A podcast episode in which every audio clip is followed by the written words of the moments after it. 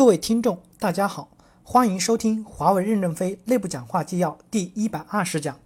主题：持续提高人均效益建设高绩效企业文化。任正非在干部工作会议上的讲话。导读部分：二零零四年获得荷兰运营商 Telfort 价值超过两千五百万美元的合同，首次实现在欧洲的重大突破。两千零四年到二零一零年是华为全面国际化的阶段。追赶的对象是爱立信和思科。任正非始终认为，在管理上跟爱立信的差距太大，必须快速提升管理水平。但管管理创新又需要非常谨慎，一是创新都是必须支付变革成本，已经积累了这么多年的管理程序，随意的创新是对过去投入的浪费；二是容易撕裂与周边的关系，以及破坏上下游的流畅。二零零四年，华为推行 EMT 轮值主席制。正文。我们处在一个变革的时期，从过去的高速增长、强调规模，转向以强调效益的管理变革，以满足客户需求为目标，从而获得持续生存的能力。在这个变革时期中，我们都要有心理承受能力，必须接受变革的事实，学会变革的方法。同时，我们要有灰色的观念，在变革中不要走极端。有些事情是需要变革，但是任何极端的变革都会对原有的积累产生破坏，适得其反。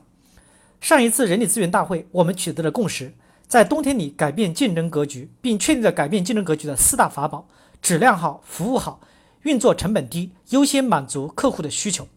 同时，确立了用三年时间达到业界人均效率最低水平的目标，并推动以满足客户需求为导向的流程化组织设计与改革，启动了以责任结果为导向的考核机制，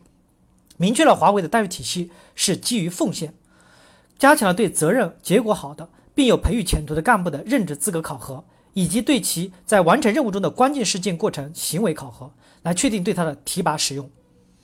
这次大会，我们要加强干部的教育与管理，加强组织的有效性建设，明确干部的优胜劣汰制度，在三到五年内把我们公司建设成为最具有综合竞争力、管理最有序与高效、被客户信任的伙伴关系伙伴式关系的群体。这个集体在长期持续增长上具有巨大的潜力。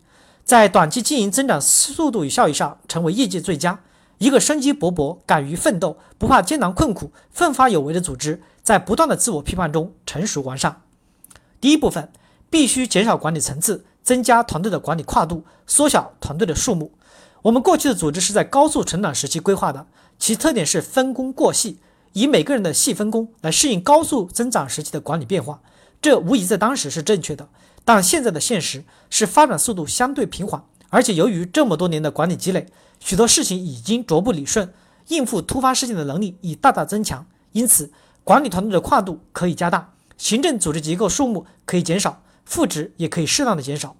由于 IT 平台的实现，我们管理信息的传递已已经比较有效，过去的管理层级应该可以减少。这么多层级，一是管理速度慢，二是增加了许多非生产性的管理人员，降低了效率，增加了成本。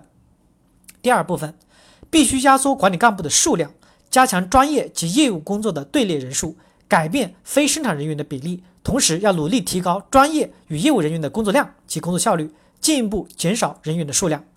我们的一切是为了满足客户需要，我们的流程和组织就是围绕这个目的来建设。管理干部的配置是以能满足服务和监控所需的基本数量为基础，过大的配置会造成资源浪费，而且由于责任不清，反而会降低效率。客户的需求归纳起来是质量好、服务好、成本低，那么一切多余的流程与干部设置都不利于这一目的的实现。我们不能人为的绕过一个弯路，增加几道关卡来安置干部，因此必须压缩管理干部的数量，将这些人转移到专业及业务管理岗位上面去。当然，不可避免的会裁掉一些无效的管理岗位，各级干部。精简一部分干部，永远要合理的减少非生产性人员，增加专业与业务人员，才有可能提高人均效益。干部一定要把自己的部门内部效率低、不出贡献的人淘汰出去，不能因为也在做工作，与周边的关系与上级的关系不错，就一直迁就。如果一个干部不懂得通过主动置换去创建一个更有效的组织，这个干部是不适合做一把手的。我们要进一步的把对岗位责任制进行合理的设计，不必处处要求高学历。不合理的使用高学历就是高成本。我们的管理已经逐步变得规范，操作已经明晰，在相当多的岗位上可以开放专科生上岗，一定要把成本降下来。我们的出路只有两个选择：一条是降低工资，一条是多做一些工作。如果大家不愿意降工资，那就要更加努力工作，舍此，难道还有更高明的办法吗？第三部分，加强对全体员工的思想道德品质以及职业道德修养的教育，把思想道德品质的评价纳入干部的任资格体系中间去。